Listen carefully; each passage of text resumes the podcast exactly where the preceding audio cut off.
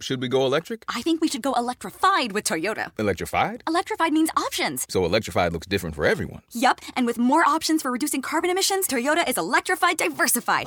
Learn more about our Beyond Zero vision for the future at toyota.com slash beyond zero. Should we go electric? I think we should go electrified with Toyota. Electrified? Electrified means options. So electrified looks different for everyone. Yup, and with more options for reducing carbon emissions, Toyota is electrified diversified. Learn more about our Beyond Zero vision for the future at toyota.com slash beyond zero.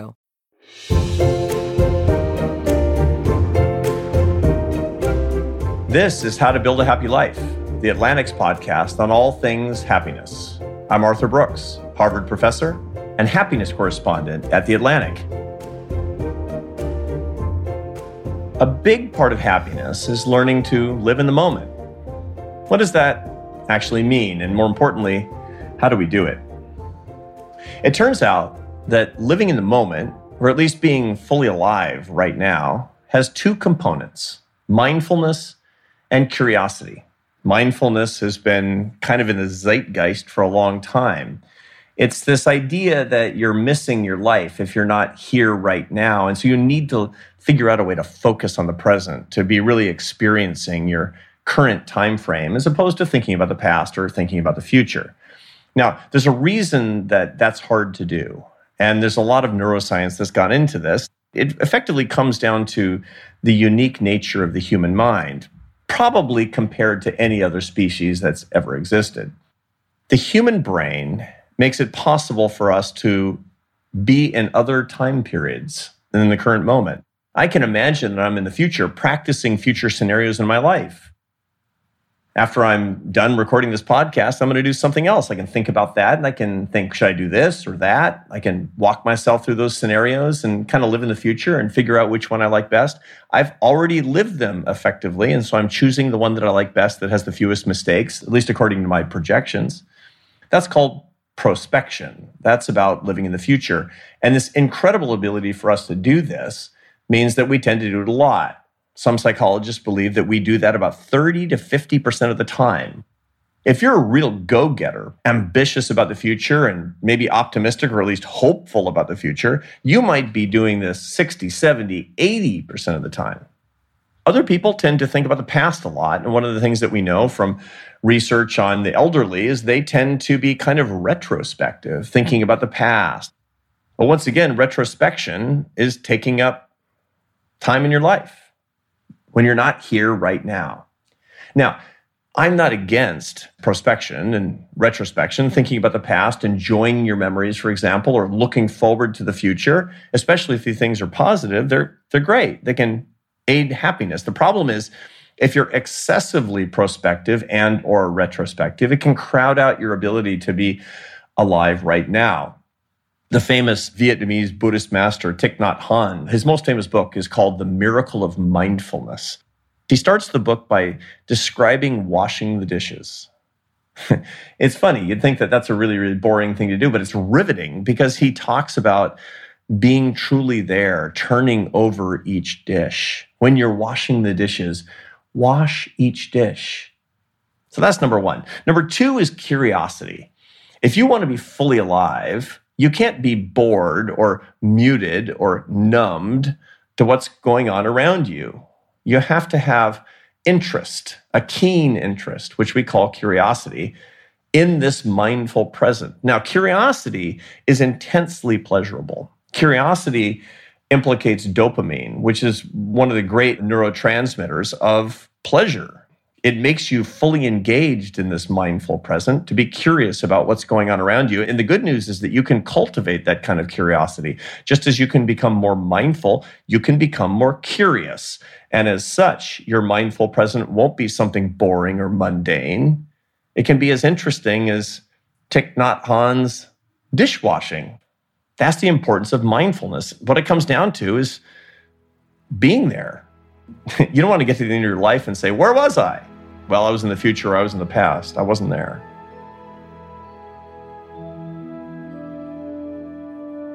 What I mean by you're not there is that you're more or less behaving like a robot. Everybody has had that experience. You are miserable and somebody says, Hi, how are you? And you say, Fine, thank you. you know? and, and you're not aware of it, and you're not trying to hide it. If you know about mindfulness today, it owes to people who got interested in it, and they probably heard about it for the first time from the work of Dr. Ellen Langer.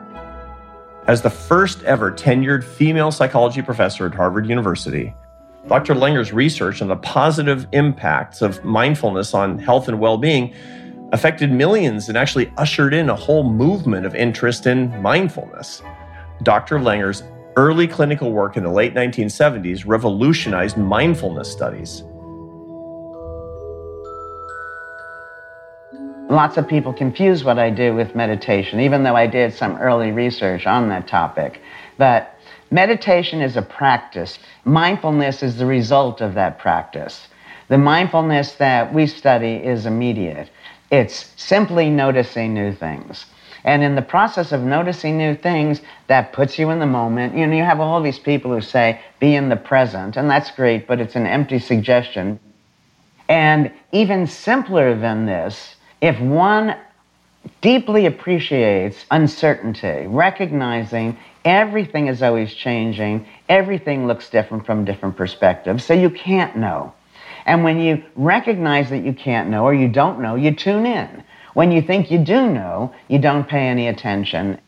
The big theme that I really want to talk about here is how to enjoy our lives more. And I realize that that's really, really broad, but there's so many strands in your work that all lead back to how to enjoy your life more. One of the things that you emphasize in your work a lot is that we don't enjoy our lives enough because we're not actually there. What does that mean? Over these 40 some odd years, we find that mindlessness is pervasive. Most of us are not there, and they're not there to know they're not there. You know, the only way some people realize they experience this is imagine you're driving and you want to get off at exit 28, and all of a sudden you see you're at exit 36. So then you say, well, where was I? What I mean by you're not there is that you're more or less behaving like a robot. Everybody has had that experience. You know, you are miserable and somebody says, Hi, how are you? And you say, Fine, thank you. you know? and, and you're not aware of it, and you're not trying to hide it. Most of what we do is done on, uh, as it's called, automatic pilot. But the mindlessness goes far beyond that. I wanted to write a book a long time ago, Arthur. I never wrote this one. That was called Is There Life Before Death? because I found, you know, all these people worrying about life after death. Many people come alive sadly, after they get some terrible diagnosis or they have a stroke or they find out they have cancer, and when I speak to people who are miserable or whatever, I simply tell them that all you need to do is take care of the moment, just right this second. And if you keep doing that, then at the course of the day, you know, you've had a fine time. The way I define mindfulness is actively noticing new things. Now, interestingly, as you're actively noticing, the neurons are firing and it's literally and figuratively enlivening. So, this active noticing is not only good for you, as the 40 years of research has shown, leads to a longer life, happier life, it improves virtually everything, but that other people recognize when you're mindful and they're drawn to you. If you're dealing with somebody who's present with you, rather than behaving like a robot, it, gives everybody a, a, greater sense of control.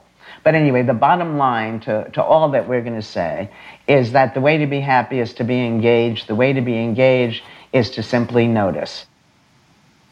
And by the way, this is the kind of thing that you'd say when your kids are in the back of the car and you're on a long drive and they say, I'm bored. And you say, How can you be bored? It's beautiful out here because you're noticing how beautiful the countryside is, and your kids aren't. The problem is not that our kids do that. The problem is that we do a version of that. And the way that we take care of that is to take our own advice. Look out the window and look at all the beautiful things that are going on. So, why do we do that? I mean, why is it that we're so distracted from the present? What is distracting us from actually noticing things around us? Well, we have an illusion of stability. We think things are staying still. So if you've seen it once, you've seen it. You don't need to keep paying attention to it. But there's something I think that needs to be added, which will explain why people keep doing this. Many people pretend because they think they should know. They think you know, so therefore I don't want you to know that I don't know. And here's the big secret for everybody nobody knows. You change from making a personal attribution for not knowing, I don't know, but it's knowable, therefore I'll pretend I'll feel stupid and secure, to a universal attribution, I don't know, you don't know, nobody knows. Okay, so now let's find out together and explore together. If you think you know something, there's no reason to pay attention. So, Arthur, let's make this clear to your listeners. How much is one in one? One, I'll say one and one is two. Um, I feel like I'm falling into a trap here with Professor Langer. Now, if you add one cloud plus one cloud, how much is one? Well, it's one uh, large cloud, but we call it we call it it would probably you'd say one cloud. One. Yeah, yeah, yeah. It's one. If I say if you take one watt of chewing gum and you add it to one watt of chewing gum, how much is one in one? If they're coming out of opposite people's mouths, then I'm pretty grossed out at this point. But it's one big wad of chewing gum. Could you just add? You know, this is a, a simple test. okay, quickly. I'm sorry. I'm sorry. I'm playing along. It's one, it's one, yeah, How much indeed. is one pile of laundry plus one pile of laundry? It's one big one. pile of laundry. Yeah. The point is that in the real world, one plus one doesn't equal two, probably as often or more often as it does. But because we think we know it, that's the simplest thing that we think we know. We're taught that. You're taught how to be a good student, typically not you, but that you memorize and then you know the answers. And that all of that treats the world as if everything is still. And all you know, that I'm sure of is that everything is always changing, everything looks different from different perspectives. And so that certainty is a mistake.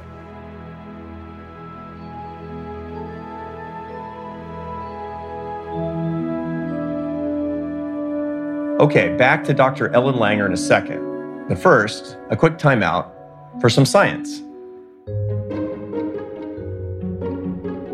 Are you the kind of person who likes to take pictures on vacation? Wherever you're going, are you pulling at your iPhone? Well, that can actually be a problem for your enjoyment.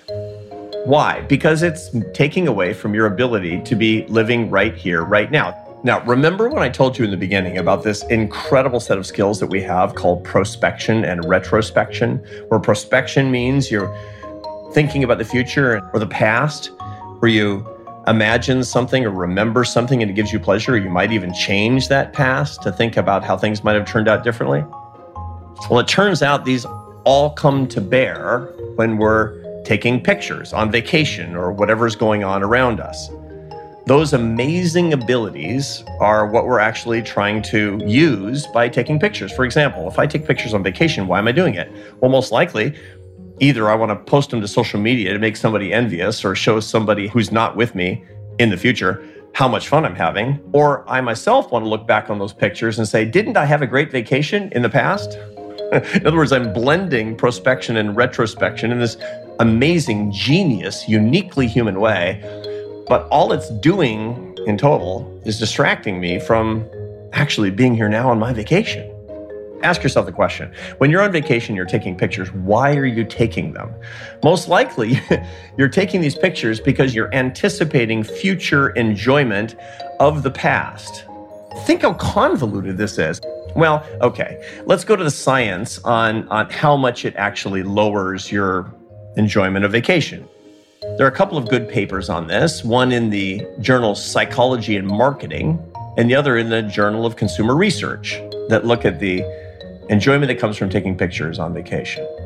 What the researchers find is if you take pictures of highly pleasurable experiences for the future, that will in fact lower your enjoyment of the experience. But wait, there's more.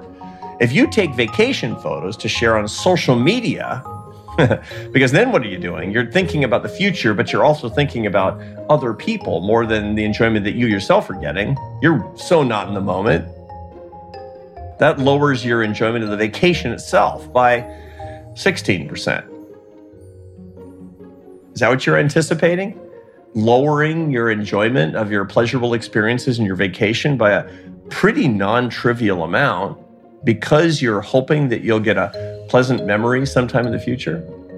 If the answer to that question is no, that's not my intention, that's not what I want to do, well, put away the phone. Be here now.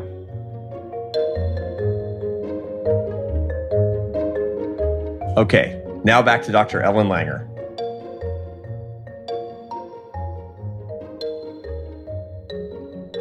Anything can be made exciting, anything can be made boring. I picked up these kids, this is back in the years ago when it was okay to pick up hitchhikers, and I was in um, Italy. And they were wearing New York City t shirts, so you knew they weren't from New York. right? And so I picked them up and I asked them, so how'd you like New York? And one of them answered right away and said, Oh, you know, he didn't like it at all. It was boring. There was nothing to do there are a few places to my you know, mind that are more exciting. You can, you know, and if you took me and you put me in the middle of a wheat field, I probably would look at it, well, it's all the same, but not to a farmer. So, your point about mindfulness is that it has a lot less to do with meditation technique and it has a lot more to do with experiencing your life, being fully alive, right? well, it's not, but it's, it's better understood not as fully experienced in your life because that's the result of this mindfulness. And that it has nothing to do with meditation. It's immediate. It's simply noticing. And that the more you notice, the more you see you didn't know the thing you thought you knew. And then your attention naturally goes to it. And when you start off with this more general view of everything changing, which means that you start off not knowing, then everything is potentially interesting. Everything old is new again. In so many ways, it's this belief that we know that keeps us unhappy because it keeps us from recognizing how things are changing. But beyond that, I think that the biggest thing for me in all of this, and this did come from my work, was the realization that behavior makes sense from the actor's perspective, or else the person wouldn't have done it. So you don't wake up in the morning and say, today you're going to be bigoted, clumsy, um, you know, obnoxious. so what are you saying, Ellen? What are you like saying? I realize I realize I shouldn't say you. and your audience should know we've just met. That even if those things are true, there's no way that I could know it yet. well, I've not acquitted myself very well in the first 15 minutes of our conversation. So I'll try. yeah. The point that I'm making is that when we see people in a negative light, we're misunderstanding why they're doing what they're doing from their perspective. So, for example, you may see me as gullible. From my perspective, I'm trusting. I may see you as inconsistent. From your perspective, you're flexible. Now, if you and I are close friends and my being gullible is driving you crazy, and you try to get me not to be gullible, I don't want to be gullible. So I'll agree, but I'm always going to fall back to being gullible as long as I value being trusting.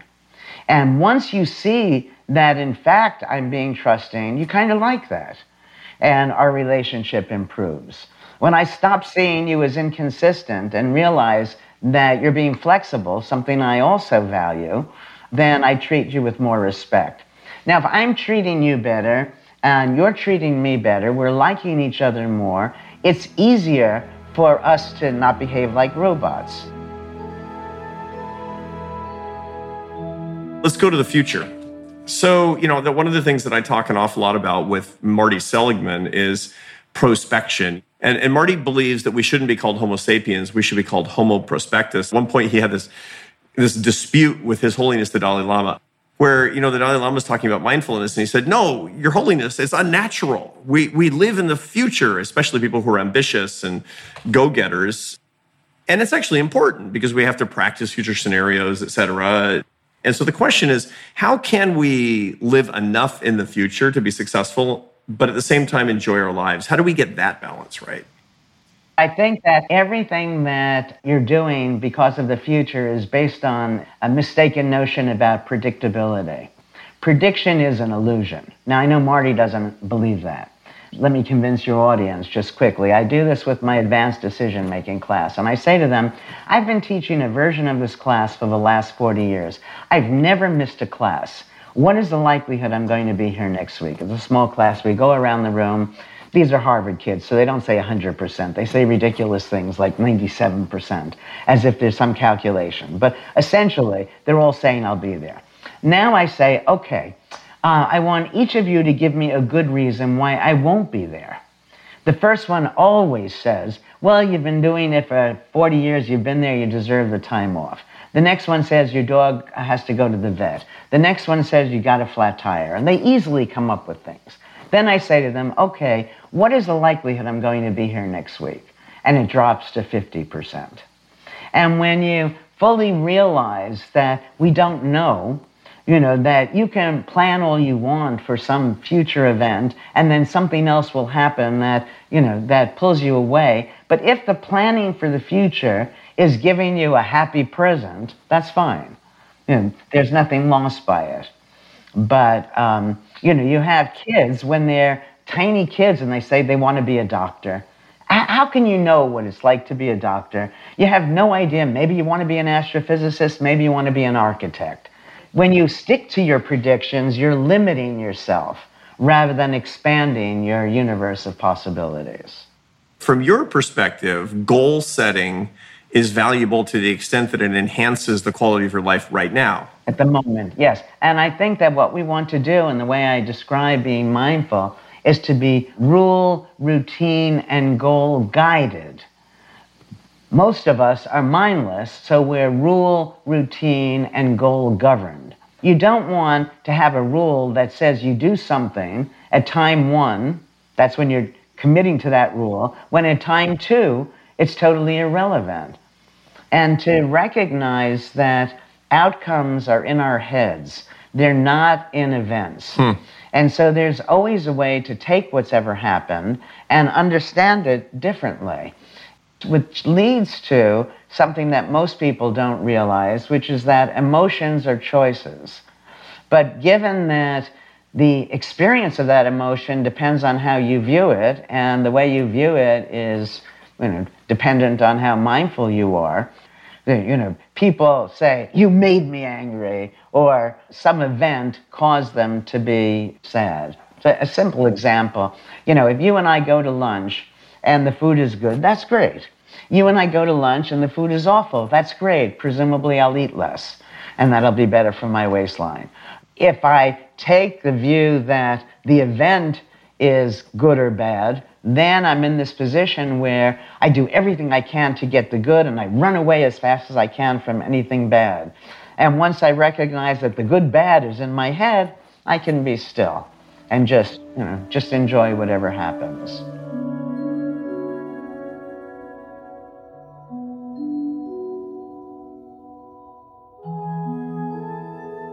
Three different things you said made me think of stress and boredom which lead us to be mindless and uh, result from our mindlessness. And they're all both the same thing. That if you're bored, it's because, as you said in that car trip, that people are not paying attention, not seeing that things are changing and are new. So you're bored, you notice new things, and that takes care of the boredom. If you're stressed, you liken it to old things. So let's say teaching. September, I'm going to go back to Harvard and will be teaching a course I've taught so many times. Oh, it's the same old, same old. The young people come in, you know, they all are scared, they don't really know. Uh, anyway, so terribly boring. Or I can say, you know, these kids, they just lived a year of this pandemic. I have no idea you know, how they're going to take to this material. I don't know if they're going to appreciate anything I have to say. I don't know if it's going to be a successful class. Oh my God, and be stressed. The same, the same experience, right? And so when people again recognize that nothing out there is stressful, nothing out there is boring, it's all a function of the way we understand it. And so if you're bored, see the ways it's new. If you're stressed, see the ways it's familiar. No kidding. So you're actually looking for the balance between the new and the familiar. You're looking for the. What I'm saying is that newness or oldness is something we impose on the world, and we do it mindlessly. You know, when you say something is boring, you know, you've been doing it for forever, and how could you stay at that job? Like even in marriage, I mean, gosh, it's, you know, it's been 25 years, I'm bored to death. Nobody says that about their college kids. You know, kid comes home from college and says, "Oh, please go away. You, I've you know known you for 25 years, and you bore me." And the reason for that is that they expect the child to change, and so they look for the ways the child has changed. because they're looking for the ways they're different. But everything is always different. So everything is potentially exciting. Yeah, yeah. If you're understimulated, make sure that you're noticing the new. If you're overstimulated, remember the old. But now, Arthur, wait a second. Are you showing off? Because it took me 10 minutes to say that, and you said it in one, one nice phrase. Oh, you know, I'm just I'm just a synthesizer. I've been, you know, I've been drafting behind you and your outstanding colleagues in my column for years now. You've been giving me tons of material. Let's say you and I are going back to the classroom like in person for the first time in a super long time. And let's say that your fall class weirdly, unexpectedly goes really, really poorly. What's your strategy then without getting stressed because you're not going to get stressed? I have a one-liner that I friends of mine uh, put on their refrigerators, which is ask yourself, is it a tragedy or an inconvenience? Yeah. And that yeah, yeah. too often we respond to things, you know, if the class didn't go well, oh my God, my life's going to be up. No, of course not. Even for the young, even for the young person. And we tend to treat individual events as more important. You know, you and I are going out and we have a bad conversation and it's, oh my God, um, that's going to destroy the relationship. No, no, no relationship is going to be made or fall apart based on one situation. No life is going to depend on failing one test or giving one bad class. And, and this is not based on research, and I, but it, it seems to me that this belief in certainties help maintain the status quo. The big shot can stay the big shot because everybody else presumes that that person knows more, can do more. So I wrote this little song for my six year old grandkids. I can't carry a tune. And I must say, Arthur, this is the thing I'm most proud of myself. A long life is that I'm willing to sing knowing I can sing. Because it's very easy to do things when you can do well, it. you're built. This is a build-up, Ellen. I can't wait to hear this. And the, and the orchestra is cranking up and back here. It's the words that matter, but it, it, it, okay. Everybody doesn't know something, but everybody knows something else. Everybody can't do something, but everyone can do something else. When you recognize this, then not knowing is not something you have to run away from. So, with my six year olds, one of them was whistling the other day, and I said, You're such a good whistler. These are twins. His brother then said, because they've lived with me for a while now during the pandemic, his brother said, Well, while Theo was learning how to whistle, I was learning something else. Nice. You know, six years old. I, I think it's beautiful. the secret is curiosity. It's saying, I don't know. It's noticing the new in what you thought was not new. And in so doing, you will banish mindlessness. You will embrace greater true mindfulness, whether you're a meditator or not. And that's really the secret to being fully alive today. It's not curiosity, because the way we mindlessly understand curiosity is that there is an answer there. Oh, I see. You know, once I find it, and then you're no longer curious. So you can say perpetual curiosity about the same thing. Ellen Langer, what a joy. Uh, what a gift that you've given to our audience today. And what a gift that you've given me. So thank you very much. That was my pleasure, Arthur. Stay well.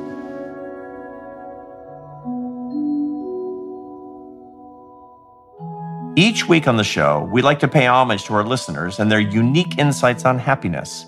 We put out a call to action for listeners to answer this question When is the last time you remember being truly happy? Hey there, uh, my name is Ben. I'm in Washington, D.C. Uh, well, what is happiness? Uh, I've found bliss and peace while doing uh, kind of really engrossing sports like skiing or kiteboarding. I've found joy and elation on the peaks of mountains after hiking them and, and the kind of runner's high that comes after exercise and accomplishment.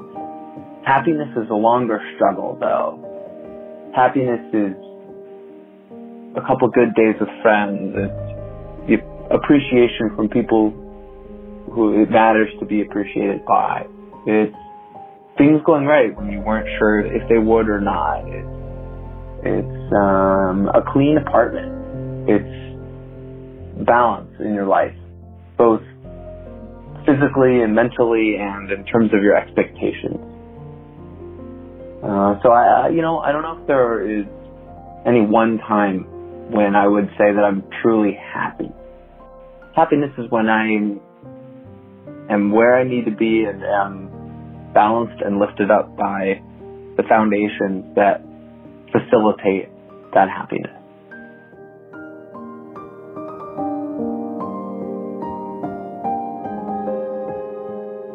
Today's exercise is called intention without attachment.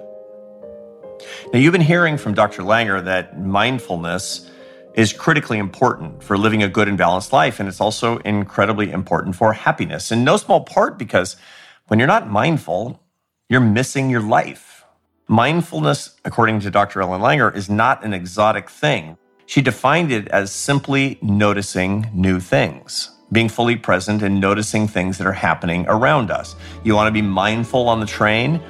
Put down your phone, stop thinking about the future, put your hands in your lap, look out the window, and say, huh, trees.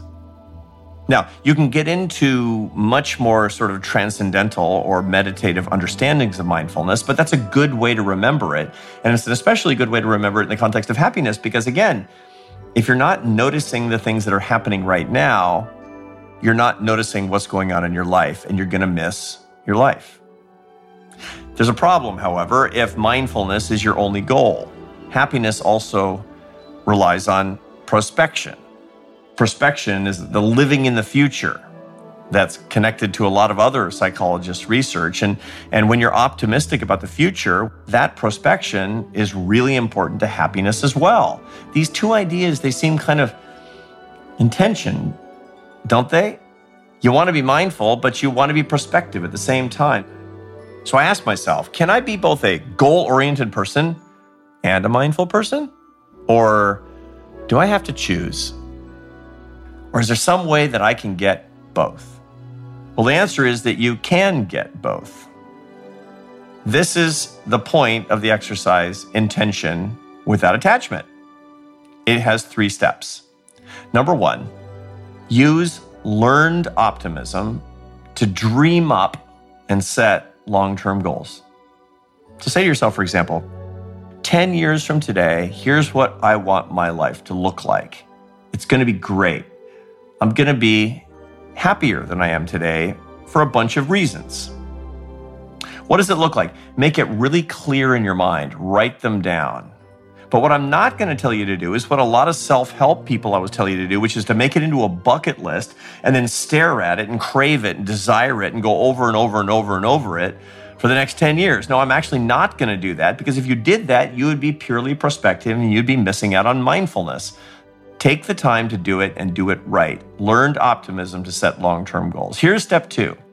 Now break those goals into sub steps.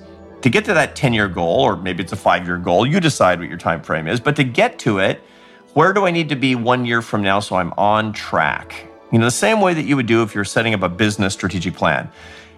In 10 years, want to be here. Where do I need to be in five? Where do I need to be in one? Where do I need to be in one month to get to one year? Where do I need to be in one week to get to one month? Break your big goal into a bunch of little goals with respect to time. That's step two. Now, here's step three. Here's where the mindfulness comes back. Live in day tight compartments. You just told yourself what you need to do over the next 24 hours that sets a goal for being fully alive over the next 24 hours. So don't spend the next 24 hours thinking about it 10 years from now, or five, or one, or a month, or even a week from now. By the way, I didn't make up this term day tight compartments. That was made up by a self improvement author from the 30s named Dale Carnegie. And this was one of his pieces of advice to live in day tight compartments. Now, he never met Dr. Ellen Langer, but he was saying the same thing. If you want to be happy, you got to be alive. If you're going to be alive, you have to notice what's going on. And to do that, you can't always be living in the future. His solution was to set up your life in these day tight compartments. Now, you can make that synchronous with and consistent with the future once again by going through these steps one more time. Number one, use learned optimism to dream up your big long term goal. Break the goal into a bunch of sub steps that will keep you in line for that goal ending up with what needs to be done today. and tomorrow, and then live in those day tight compartments, you will have achieved the miraculous. You will be both mindful and prospective. And very few people can be doing those two things simultaneously.